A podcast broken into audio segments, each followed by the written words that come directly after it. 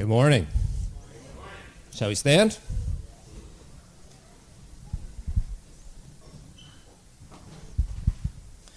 After six days, Jesus took with him Peter, James, and John, the brother of James, and led them up a high mountain by themselves.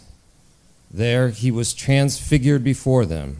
His face shone like the sun, and his clothes became as white as the light.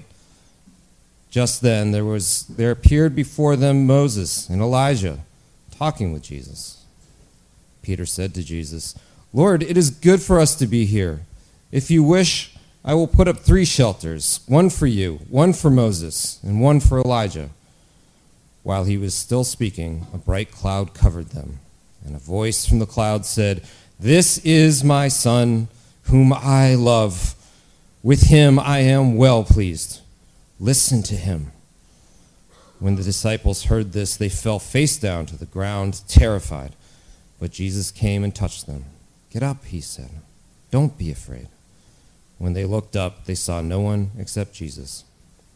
As they were coming down the mountain, Jesus instructed them Don't tell anyone what you have seen until the Son of Man has been raised from the dead. Well, good morning. Good morning. Thank you, Charles, for reading. Uh, let me jump on. Elder Keith mentioned that Black History Month event on Friday. This actually is a busy week coming up. I hope you'll participate in it all. So, anybody know Wednesday's a big day in the church calendar? Anybody know what Wednesday is? Ash Wednesday. So we do an Ash Wednesday. We participate in Ash Wednesday service together each year now. Reflect on the beginning of Lent. Receive the ashes as a sign of God's creation of us, our own mortality. So we warmly invite you to come participate in that. It's about an hour long service. It'll be in here, 7:30 on Wednesday. So hope you can come to that. If you're part of midweek, hopefully you already heard this announcement many times. We don't have midweek this week. We'll be doing Ash Wednesday. Then the Friday event, we, we, we're, we're trying to be real intentional now once a quarter to do a joint event, the church and the nonprofit. So these are really important when they come. A lot of work goes into them, a lot of planning, a lot of coming together of all different backgrounds. So if you can be here at that event on Friday, and it's going to be just an amazing program. Um, the youth are really driving this Black History Heritage Month event, so that's going to be fantastic. And then for those of you who are newer in the last couple of years of the church, we're going to do our first new member class in a while, um, a week from today, right after church. So there's a sign up sheet in the lobby. If you already emailed me, you don't need to sign up again. But if you're coming to that, if you can sign up so we know food. And if you're an existing member and you want to come and be part of it and meet the new members, we would love for you to come too. So if you also would sign up so we have food. Sound good? All right. Well, let us jump into this passage. This is a really cool passage. Um, Sergio, if you don't mind, go ahead and just bring the passage up and actually just leave it. I'd encourage you, if you got your Bibles or Bibles on your tablets or phones, whatever, or real Bible. Sorry, that's still real. If it's on your, I'm just feeling slightly superior because I've got a in paper Bible, and so um, we are. We're, we're, this is a this is this this passage is filled with kind of fascinating um, insights, and so we're gonna like we're gonna kind of go old school a little bit, and we're just gonna like make our way through this passage verse after verse after verse because each one um, there's no wasted words in this encounter. So the one thing I would remind us of before we start going through each one of these, this is referred to as the transfiguration of Jesus. I would remind you that we are in Matthew right now. We're going through the lectionary readings through the book of Matthew. So it's not chronological order, it's kind of following the church calendar. And so the readings will be connected to Lent starting next week. Um, but the writer Matthew, his purpose, his mission, how, how God commissions him is really important for this. Matthew, more than any of the other writers, is specifically concerned with his Jewish brethren and sisters. All right, he wants the Jewish community, the, the nation of Israel, who has a history with God of thousands of years, he wants them to see that this person of Jesus is the promised Messiah that was the through line through the entire Hebrew Scriptures. And we did this passage two weeks ago, I think, Matthew, uh, Matthew 5 17, where Jesus says, I've not come to abolish the law and the prophets, I've come to fulfill them. This is Matthew's purpose above everything else is to show who Jesus is for all of us, but he really, this is a big part of what he's trying to do, is show the Jewish community that all these things have always been so dear to them, like so dear, the things they cherish most deeply about their history with God. He's going to reference, in fact, we're going to, through the first four verses, each one of them tells us something about that's happening in the Transfiguration, and we'll certainly pay attention to that. But in each one of them, it also is hearkening back to a huge part of the story in the Old Testament scripture. So there's kind of like a double meaning in each of the four verses where it's saying, here's something that's happening right now with Jesus, and um, uh, uh, the three disciples that he brings up with them James, um, John, and um, Peter, but then also that it kind of draws from kind of deep, deep imagery, and I think it's helpful for us to see each one of these as we make through. So let's let's just let's just kind of drop in now in each one of these. Each of the verses carries this deep symbolism. So the first verse we see after six days, Jesus took with him Peter, James, and John, the brother uh, James, the brother of James, and led them up a high mountain by themselves. Okay, so first there is the actual what is happening here. Um, this six days that have just passed we won't read this now, but if you go back into chapter 16, chapter 16 is heavy. Um, Jesus has been telling his disciples with increasing clarity throughout the account of what's going to happen on the cross, the significant, the brutality of what's going to happen to him on his execution, the significance of the fulfillment of being dead for three days, raising again, taking care of all evil, sin, brokenness. 16 is where he most clearly says it. Peter has a really bad response to it because he just can't handle it. So, so some of this I think is just like what is actually happening. Six days have passed since chapter 16. So I think what Matthew is telling us here is that this has been a long week. It's been a long week. Um, you kind of get the sense that it's just been a real somber week. That just like not a lot has happened. That the disciples are sitting in the weight of this kind of increasing. I mean, they love Jesus. I mean, they're in awe of him. They've seen that he's the Son of God. They've declared that he's the Messiah. They, they're, they're giving themselves to him, but they love him. He's their rabbi, their master, their teacher, their friend, their older brother, right? I mean, um, they love him. So the weight is really sinking in of what's about to happen. Jesus has made that really clear in the chapter before. So it's been a long week, right? Six days have passed. So it's been a long week. But this is the first time now where we're, we're starting to see each verse has deep symbolism. So if you think of that number of six days passing by, if you go back to the very beginning of the Hebrew scriptures, what, what does that hearken when you think of six days that have passed by and a seventh day that's something is happening? Right, this, is, this is the Genesis account. Right? This is the creation account of the transfiguration is reflecting kind of the Genesis story that for six, six days, God, who Jesus was part of at that time, God is creating the world. And on this seventh day, God sits back and looks at what's good. Right? Looks at what God has created. And so this experience of the transfiguration is like that seventh day where God looks at what's good. And this is, this is a huge part of the Christian story that when God looks at what's good, God starts with people, right? God says, you know, human beings created in my, my, my image. And so this, this affirmation that Jesus has is kind of happening on the seventh day. So, so this is like, there's going to be four straight ways that Matthew's showing this. So in verse one, Matthew's showing what's happening here to Jesus in this transfiguration. I mean, this goes back to the beginning of the story, the very beginning of the story, right? This is God. This is God creating and recreating and bringing all of creation um, to God's self. Track with me on that? So then, verse 2. So that's verse 1. Long week, but also reflective of the Genesis account. Now the transfiguration begins to happen. Verse 2. There, Jesus was transfigured before them. And now I don't know. I don't know if you've ever experienced something humanly where you just like can't find the right words for it. Like words don't just don't seem to capture the moment. So, based on the account of James and John and Peter, you know Matthew's going to try to capture this with words, but words can't quite capture it. The, uh, light and sun is going to be the best that they can come with. There he's transfigured before them. Jesus' face shone like the sun. His clothes became white as the light. Right that this is that you're, you're trying to grasp at artistic words, right? To talk of um, to talk of Jesus's face shining like a sun. I mean, that's really actually a pretty vivid picture when you think of it, right? To like think of a brilliant sunrise or sunset and saying like Jesus's face looks like that. His face is glowing white as light. Where Matthew is going here with this is the, the other the other just immense connection, and this is such an important part of the story. Matthew is bringing this back to the what was one of the premier themes of the, of the Hebrew Scriptures is the glory of God. Will you say that phrase with me? Glory of God. All right, this this is one of those words that just is never super easy to find, but it it was the phrase that the Hebrew people would use to describe just the magnificence of God's presence. That even just a glimpse of God's presence was this overwhelming, um, beyond what the human mind or soul or heart could fully absorb. It in a lot of ways, talking of the glory of God, so we'll be just like really mystical and theoretical just for a minute because this does get really practical. But the glory of God kind of speaks to this intersection of heaven and earth, right? One of the reasons that human beings can't fully be in the glory of God is we're not actually built for it. Like we're literally not built for it as human beings. We need it. We need, it's almost like the sun, right? You can't look at the sun directly, but you need the impact of it. Uh, uh, the glory of God, the presence of God is what we need, but it's this kind of constant reminder that we're earthly beings, right? That's the, that, that's the language of the Genesis account, um, that we're earthlings, created from the dust, and earthlings can't fully be in the glory of God.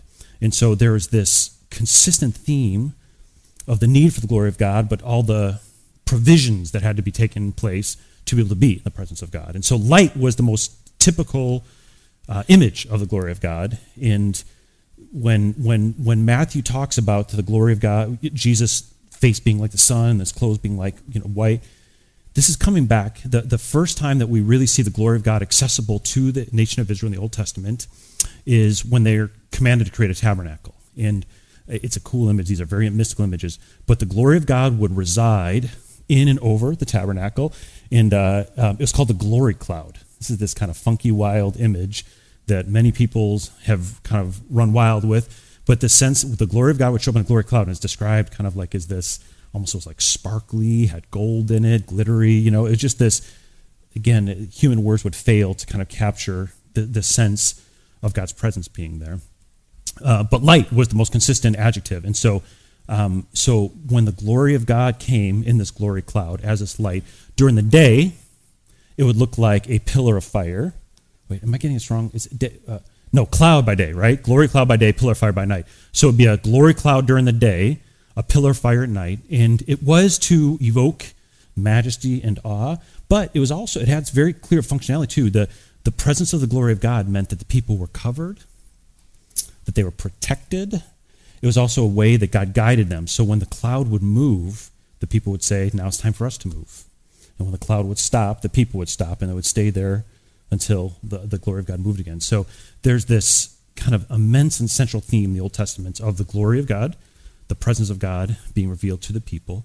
And so Matthew's showing us is when the transfiguration happens here, the glory of God, which there were these vignettes, there were these instances. There's the tabernacle, um, and we'll get to it let me pause in that thought because it comes in the next verse. So this is really summoning the idea of the glory of God. All right, in verse 2, when it talks about Jesus' face shining like the sun, his clothes becoming as white as light, this is saying the glory of God is being re- revealed in a concentrated and distilled manner in the person of Jesus right now. Then this flows into verse 3, which is very connected to this. This um, gets kind of wild, but it's also really cool. Verse 3 Just then there appeared before them Moses and Elijah talking with Jesus. All right, now, can we pause for just a moment and just kind of like laugh a little bit at the like? I mean, this is just this is a wild scene, right? Like the glory of God, the most kind of precious but also feared reality in the Hebrew Scriptures, is being manifested through Jesus in this concentrated, distilled kind of a manner. And then in the middle of that, Moses shows up on one side, Elijah shows up on the other side, and they all start having a little glory chat in the middle of this mountaintop experience. Kind of wild, right? Um, uh, I don't know if it's sacrilegious to bring up a movie in the middle of such a glorious kind of revelation. But you know what movie I kept thinking of when I was reflecting on this? Are there any Star Wars fans in here? D- does this remind you of anything from Return to the Jedi? Do you remember at the end when you get like the, kind of the battle's been won and they're all celebrating and I think there's Ewoks chirping and all that, but like who shows up there like in like transfigured almost kind of beings, right? It's um, Obi Wan and Anakin and Yoda are all there and kind of in these like hologram kind of things, you know, cheering on Luke and Hans and Leia and everybody, right? So I almost, well, I'm, I, I know Jesus came first, so they, he didn't borrow from Star Wars, but I, I kind of, I have to wonder if George Lucas, I seriously have to wonder if he didn't have the Transfiguration in mind when he came up with that, right? It's like there's so many spiritual themes in that movie, right? I bet you he took this right from the Transfiguration. Instead of Elijah and Moses on one side, it's Yoda and Anakin, you know, each on one side. Uh, but that's, I don't know, that's almost like, I, I think we're invited to use our imaginations in this, right? He's trying to bring us into something that happens. So in this third verse, we see Moses and Elijah show up. It's not an insignificant deal. It's not an insignificant detail. Why are they there? It seems like there's pretty good agreement on at least two big reasons why they're there. For one, it seems like it's really continuing this theme of glory. Okay? Um, uh, perhaps the two most famous instances in the Hebrew Scriptures of a person having an encounter with the glory of God. Both happened on a mountain, which is what happens here. Um, uh, and there's this interaction with the glory of God, and it's these two uh, Moses encounters the glory of God on Mount Sinai, which is what then leads to the Ten Commandments being given to the people. And then Elijah has an encounter with the glory of God in 1 Kings 19. It's right after that passage where, you know, the still small voice comes to Elijah. Uh, shortly after that, Elijah has this huge encounter with the glory of God on a mountaintop. And then that's what kind of takes him out of his broken state and sends him back out onto mission. So, for one, it seems to be this kind of inclusion of Moses on one side and Elijah on the other, seems to be, again, part of this theme of the fulfillment of who God is in the person of Jesus. Right? So, one of the things Matthew wants his listeners to see, and for sure us to see, but especially those who are still trying to piece together how do I make sense of Jesus given the Yahweh I have given my life to? Matthew is saying, look, you remember that priceless story you all carry of Moses encountering God at Mount Sinai? That's, that's fulfilled in Jesus. Remember that priceless story you know of Elijah encountering God on a mountaintop? That's God is showing that that's those were all pointing towards the ultimate expression of God's glory in the person of Jesus. All right, so that seems to be one clear theme of fulfillment. The other clear theme of fulfillment, we've if you've been here for the series, you've already seen this a lot of times. When Jesus is talking about the Hebrew Scriptures, he consistently uses one phrase to kind of capture the whole of the Hebrew Scriptures. Remember what he calls it? Uh, he calls it the law and the prophets right? Jesus will often say, I have come to fulfill. In fact, that's how he says it in Matthew 5 17. I have not come to abolish the law and the prophets, I have come to fulfill them. Uh, so, the law, that's the first five books of the Old Testament, that what we often call the Pentateuch. And then the prophets were all the people that came after that to call people to live according to the covenant of God. And so, if you were going to have one clear representative for the law, who would that be? I mean, it's clear, clearly Moses. Moses is the one that God gave that law to you know, it's a broader group to draw from, from the prophets, but many of the Hebrew people believed Elijah was the greatest of all the prophets. He went straight to heaven when God called him home. He was, took up a big role in the lore of Hebrew history.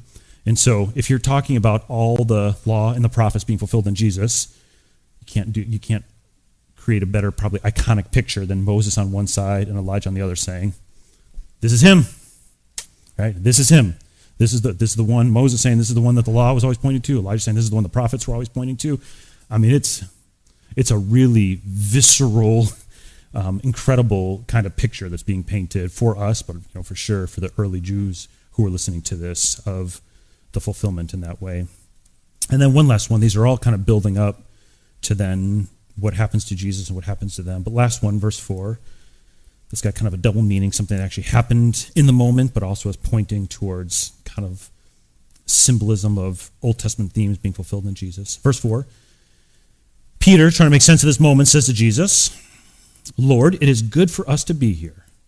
If you wish, I will put up three shelters one for you, one for Moses, and one for Elijah. And Peter often gets, I don't know, when I read stuff on this, it seems like people often kind of tease Peter a little bit that, like, it's this kind of like, I don't know, it almost feels like he's flailing a little bit, just trying to figure out something to do with the moment. So it's like, here, I'll build a shelter for all three of you.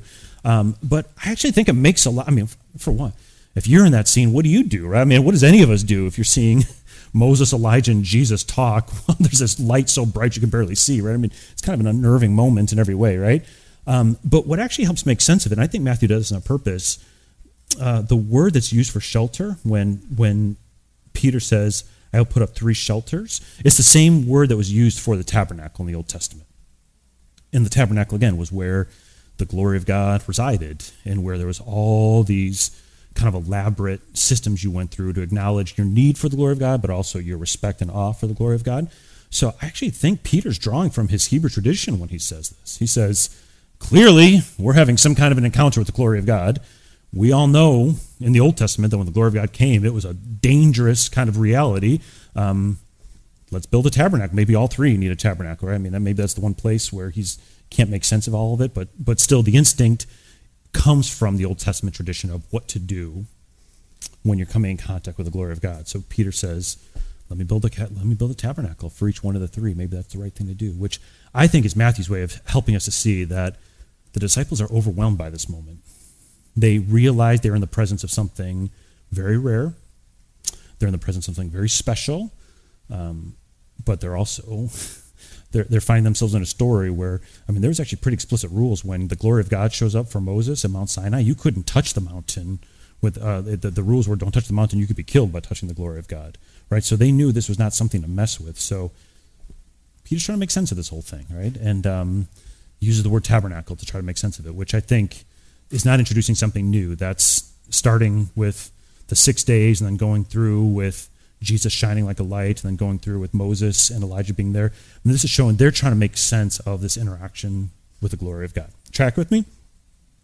All right, so those are those are kind of all setting it up. Now let's go let's go into five, verse five. Continue on with this. Now we're going to start moving towards maybe what would this mean for us. So verse five. While Peter's still speaking, which is kind of a funny image, actually, Peter's still babbling about how he wants to build uh, tabernacles for them all, and, and, God and God just keeps going. While while Peter's still speaking, a bright cloud covers them. Right. So again, very just like mysterious, mystical, wild language. So this kind of almost like glory cloud covers them, and a voice from the cloud says, "This is my son, whom I love, with whom I am well pleased. Listen to him." Now, this is the second time in the book of Matthew um, where heaven and earth kind of converge in this kind of a way, where they are present at the same time, where there's the human reality, but then the voice of heaven speaking. Anybody remember what the other time where heaven and earth come together and the voice of God speaks? Where's the first time this happens? We've done it in this series.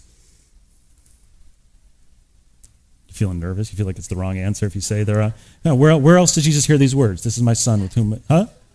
Yeah, the baptism of Jesus, right? Um, so Matthew, in particular, is drawing these as bookends um, uh, for Jesus, for God in the flesh. This is what it looked like when heaven and earth came together for him. It happens in the beginning part, before Jesus is being commissioned to go into his work, where he hears the voice of heaven say over him, This is my son, with whom I love and with whom I take great pleasure. And now we see he's getting ready to go to the cross. And once again, he hears these words This is my son, with whom I love, and with whom I am well pleased. And we'll keep going here in just a moment, but I, I, guess as we're just making our way verse by verse and I'm just inviting you to kind of like let it happen slowly just to see how it all connects together. Yeah, I I think this is if Jesus in the flesh is showing us what we need in the flesh, how significant is it that Jesus didn't need to hear this just once but twice?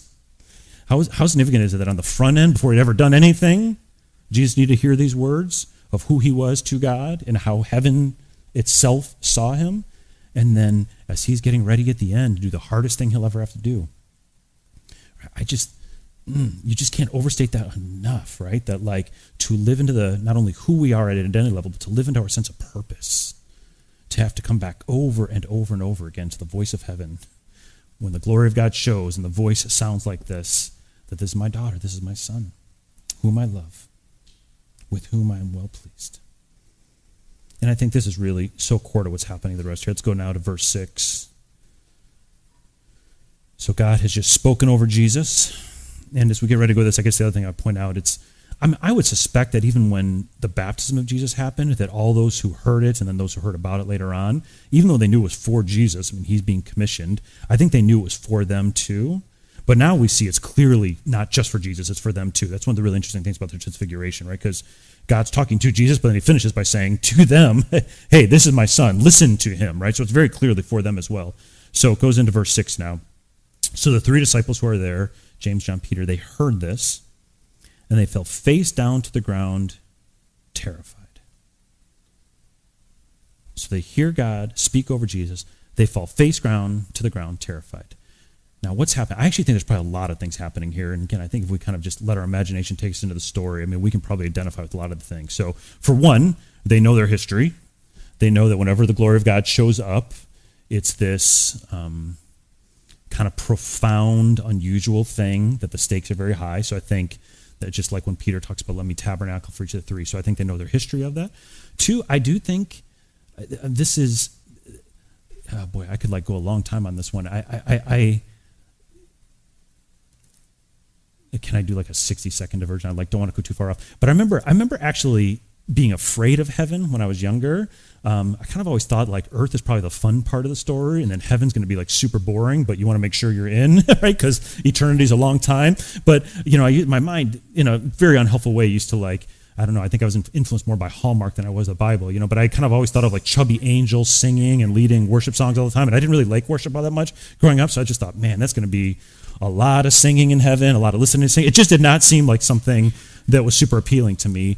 Um, if what the Bible says is true, and I believe it is, if what is most true about God is that God is love, and what's most true about us is that we are loved by this God of love, then what that means is in heaven, we're going to be able to know something of love that literally our minds can't even comprehend on this side of heaven. Right? When Paul talks about like no eye has seen, no ear has heard, no uh, whatever he says after that, no imagination has imagined. That's kind of how I put it in there. Um, I, what I do think he's talking about, just like when he prays in Ephesians 3, that the, the, the, the, love of God, may the width of God's love and the depth of God's love and the height of God's love, may, may the immeasurable nature of God's love continue to like come into you in a deeper and deeper kind of a way. I really, whatever instances we've had of love, whether it's a parent who loved you, a lover who have loved you, a child who has loved you, a dog who's loved whatever, wherever you have seen love, those are like the most microscopic glimpses of what's going to be possible in heaven.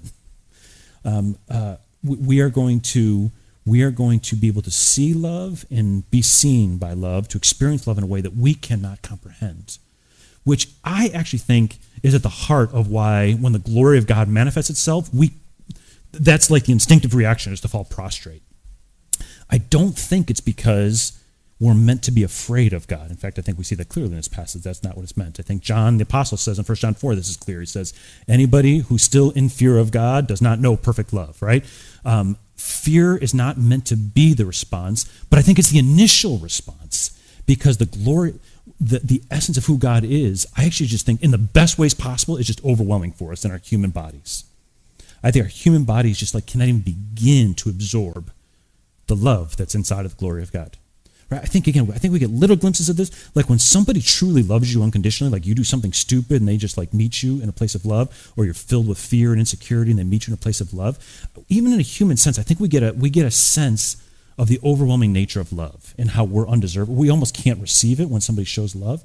I think the glory of God like that is like that. I think when we see the presence of God in an unvarnished form, like it's the purest essence of love. And in this side of heaven like this is what i actually think glorified bodies are. I think glorified bodies like amps us up by like a thousand times x right? Where we can be in the presence of love in a way that these human fleshly beings can't because we still look like us in the glorified sense. When jesus comes back he still looks like jesus right? Um, but i think what glorified bodies does is lets us be in the presence of love in a way that we can't be fully. So I think that's some of what's happening here. I think they don't know what to do with this. And then finally, I think when you're in the presence of God, you become so aware of how unfit you are for God's love, of your own flaws, your own mistakes, your own regrets, your own guilt, your own shame. I think there's something about the presence of God that also brings those things to a heightened sense of awareness.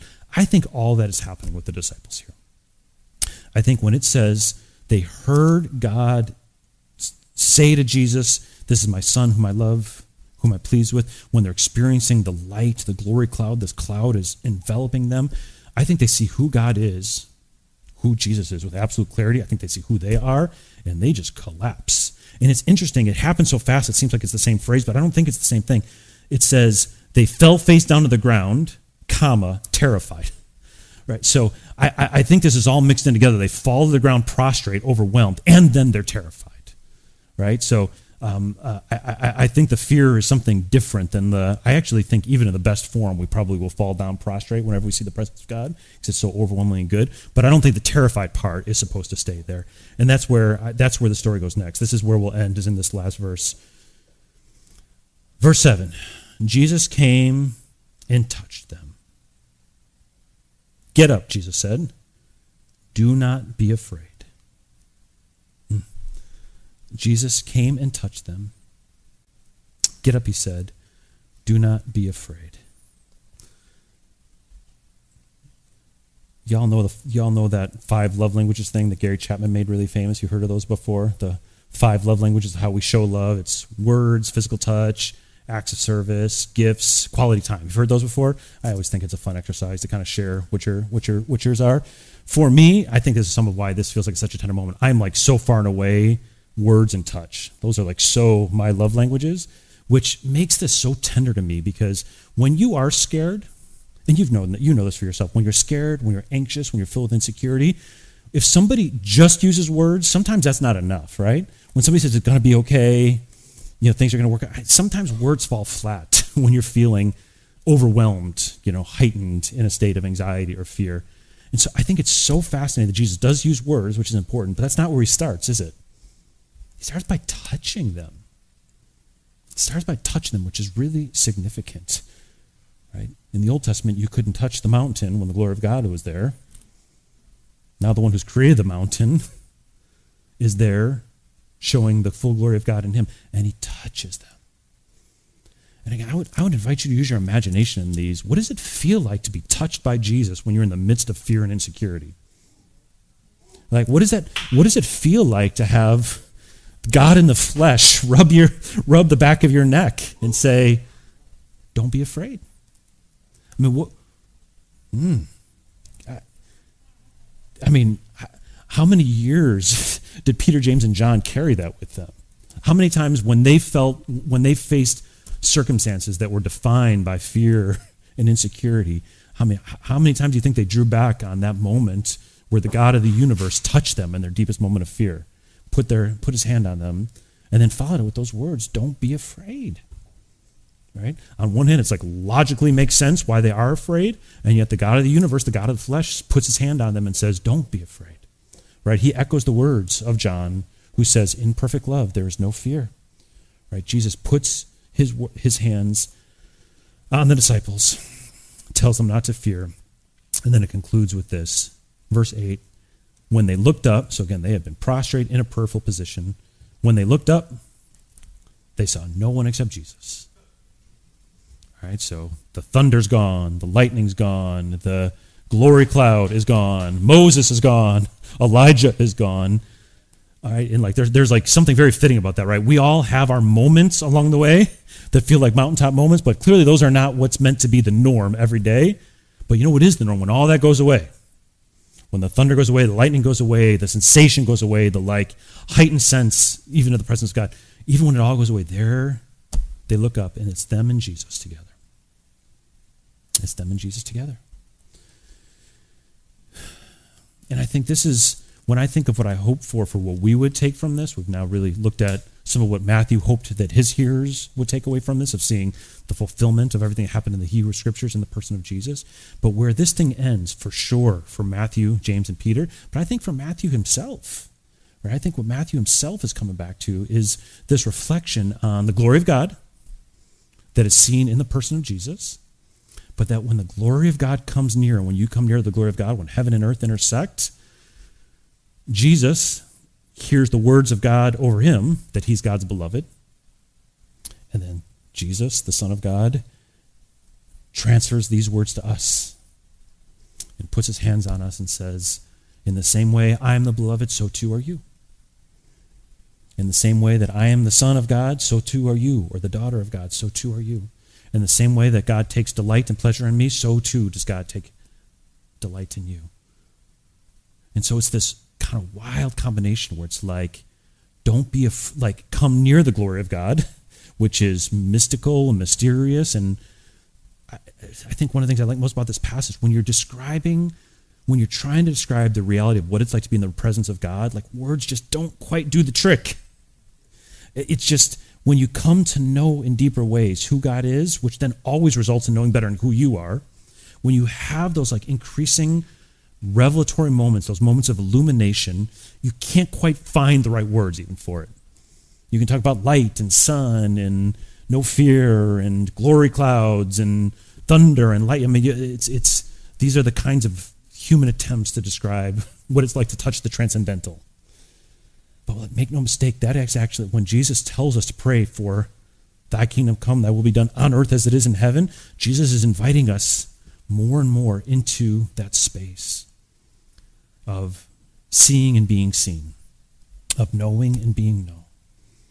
And I think Matthew constructs this in such a way where there's these mystical, beautiful things that you can hardly wrap your mind around, and then something so practical and concrete at the end. When it's all over, it's them and Jesus together, with his hand on them, with his words over them, reminding them that they too are God's beloved that they too are God's source of delight and pleasure, that they too are children of God. and that this is supposed to be what sustains them for the work of head. The same way Jesus needed to know this so he can head towards the crucifixion, so too we need to know it. God knows there's a whole bunch of other voices that will tell you who you are. And usually those aren't going to sound like beloved. Right? We need, in the, the light, and this represents the Spirit. Sergio, I told you I wasn't going to use this, but I am going to use this. Let's finish with this verse. Um, sorry, I know I'm going long, but this is like a really such a beautiful thing. Can you go to the Second Corinthians one if you can still get that? Um, if that's still, oh, there it is. Thank you. So, uh, if you got your Bible, stay, stay in that. I promise. Just this is the last minute on this. So, the word transfiguration that's in chapter 17 um, is a very specific word for transformation. It's the Greek word metamorpho, where we get like metamorphosis. And so when it describes the transfiguration of Jesus, that word's only used in two other places. It's used in Romans 12. We don't need to go through this, but that famous verse where the where Paul, Apostle Paul, he clearly is drawing from the transfiguration. Romans 12, he says, "Do not be conformed to the patterns of this world, but be what? Transformed. That's this exact same word. You could actually literally say transfigured there. Be transfigured um, by the renewing of your mind. Be like literally transformed by the renewing of your mind to think differently because of Jesus. And then this is the one other place it's used. Paul uses in 2 Corinthians 3. So that first part of the verse is very famous. Now, the Lord of the Spirit. Where the Spirit of the Lord is, there's freedom. Now, um, Paul is drawing on the transfiguration, drawing on the story of Moses experiencing the glory of God. Um, uh, Paul says, And we all, who with unveiled faces contemplate the Lord, just the word glory, are being transformed, being transfigured, the exact same word, metamorpho, into the image of God with ever increasing glory, which comes from the Lord, who is the Spirit. There's a whole lot we can unpack on here. Here's all I want to say about that. This is, I think, again, the language of heaven and earth. I think what Paul is saying is we are on this journey of transformation. And this is the essential mark of transformation that you can be that you can desire the glory of God, you can hunger for the glory of God. You can behold the glory of God and contemplate to reflect on it, knowing that you're being transformed into this image of Jesus. So you, you are on your way. And this is why I brought that heaven thing earlier, because I don't think it'll, it'll become fulfilled completely until we're in an eternal state. We just prayed for our dear sister Mia, who lost her mom. We grieve always when we lose somebody in the human realm. There's no question. I'm not trying to belittle that or minimize that at all, period. But there, this is the Christian hope that's so unique is to know that Mia's mom right now is like all the way there now. She is all the way there. She's no longer physically blind. She can, she can see in every kind of way and is experiencing love in a way we just literally can't even comprehend right now. And that we're on this journey from there to there, but it's not just a fixed binary thing. It's not like you're just stuck here and then someday you'll be this that God, by God's Spirit, invites us into deeper and deeper revelation. That's what the word reveal means. It just means to see something you didn't see before. God's inviting us into this deeper revelation, a deeper illumination of who God is and who we are. And I know it probably feels like we come back to that really often here. That's because the Bible comes to that really often, right? This is this is the this is the driving image of how transformation is thought of in biblical terms right? Which is where this passage is so fascinating. The Apostle Paul uses transfiguration language here. He says, We're on our way. We're contemplating the glory of the God. We're being transformed, transfigured into his image with ever, which, with, uh, ever increasing glory, and then reminding us that it, it's not, this isn't a thing you strive for. This isn't a thing you do. It comes from the Lord by the Spirit. Just in the same way for the disciples. They weren't they, they didn't manufacture that at all, right? This is a revelation of who God is, within, which increased the revelation of who they are, which then gave them a different kind of power to live from, a different kind of substance as they moved into the work ahead. Amen. We we we st- can we actually stand for prayer during this because I want to really invite you to as, as best you can to kind of lean in. So if you're able, if you'd stand, and I would just ask that you would join me in prayer here, and I'm going to kind of we're going to kind of move move us into this just kind of a time of reflection based on this account. So God, as we read this like really interesting and fascinating passage of your transfiguration, and we don't want to miss this. It was about you. It's about you being revealed for who you are. If it was about who God is, we, we, we clearly see that. And yet, without question, without question, this was also for the disciples' transformation that their transformational journey was linked to an increasing revelation of who you are, which always leads to an increased revelation of who we are. So, God, now in this moment, hmm, this is such a wild idea if, if somebody's not experienced this before, but I'm going to invite all of us into this. What does it look like to be alone and yet in community with Jesus? We think of the three of them alone yet together in the presence of Jesus.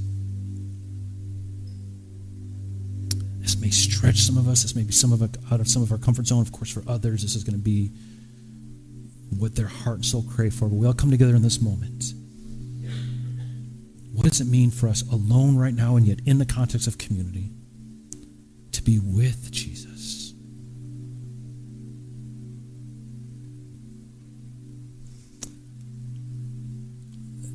Think the first part of that, God, is that when we're with Jesus in a transformational way, we get a clear view of who you are. And so in this moment, we all we all come to this moment with the different ways that we've come to see who you are. Some healthy, some unhealthy, some very aligned with how the Bible talks of it, some very much not. Uh, but we invite you, we beg of you, we can, to show us who you are. When we pray, show us your glory.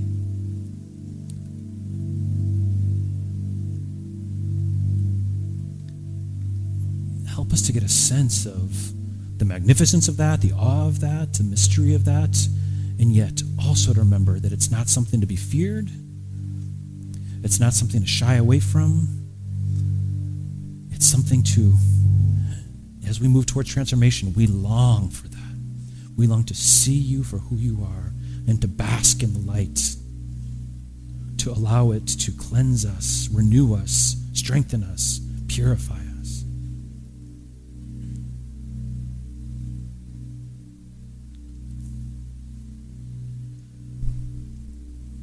I think the second thing that comes to me as I reflect on what it must have been like for the three of them to be together and yet alone with you.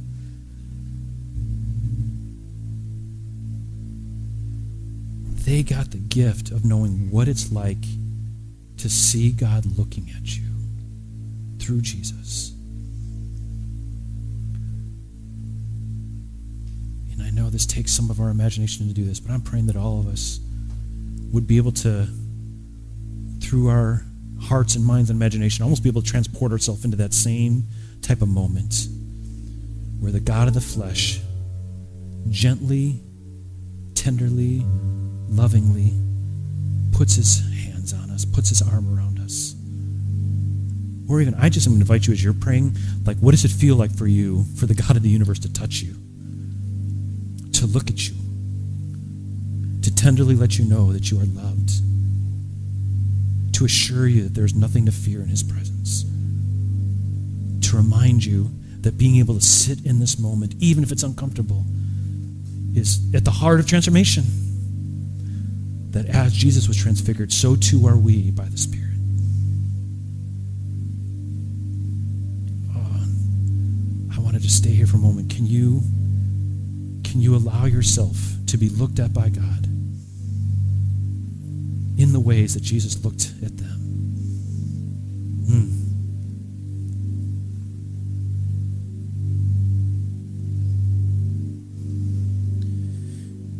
God, when we get a revelation of who you are, and when we get a revelation of how you see us, it always and fundamentally changes how we understand ourselves. We can try to mind ourselves all day long that we're the beloved, but we don't know if our voice is authoritative enough to truly mean anything.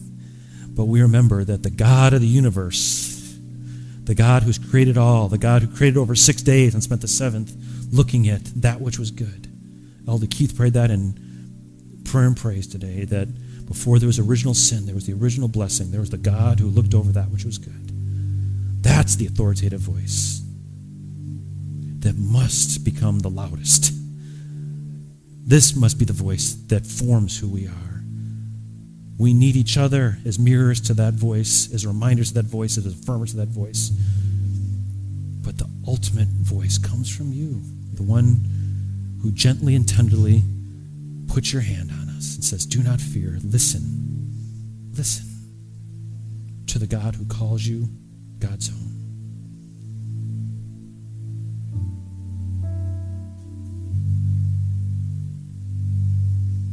It'll only be hours from now that we start hearing voices that call us other things. I'm sure for Matthew the tax collector, he, th- he heard a lot of things that didn't sound like beloved. And I'm sure for Peter, after all of his mistakes, he heard many things of who he was that was not beloved. And yet, this is our transfiguration. This is, this is what leads to the increasing change of who we are to see you, to see you see us, to see ourselves as you see us. Thank you, God. Thank you that over and over through these scriptures, these aren't things we're going on the search for. This is, we're just following through the storyline, and over and over again, we see the importance to you of showing us who you are, how you see us, how you want us to see you and see ourselves. May we continue to be transfigured, transformed by that word, by that power, by that touch. In your name we pray. Amen. Well, as we prepare to finish off this time together, um, you know, the word benediction means a good word, a good word to go out on. So I would remind us from this passage that as we look at this transfiguration of Jesus, we're seeing a window into how God thinks about transformation. And so let us remember our own transfigurations, our own transformation is always going to include seeing God more clearly. That's what God wants, is for us to see God more clearly. To see God see us. How we see God, how you think of God looking at you. And then from there, how we see ourselves. You continue on in your transfiguration, your transformation journey. Don't forget Ash Wednesday this week, Black History Month Friday event. New members, if you can sign up on the way out. May you continue to be transformed by the God whose glory calls us into the deeper heights of who God is and who we're meant to be. And all God's people said, Amen. Love you all.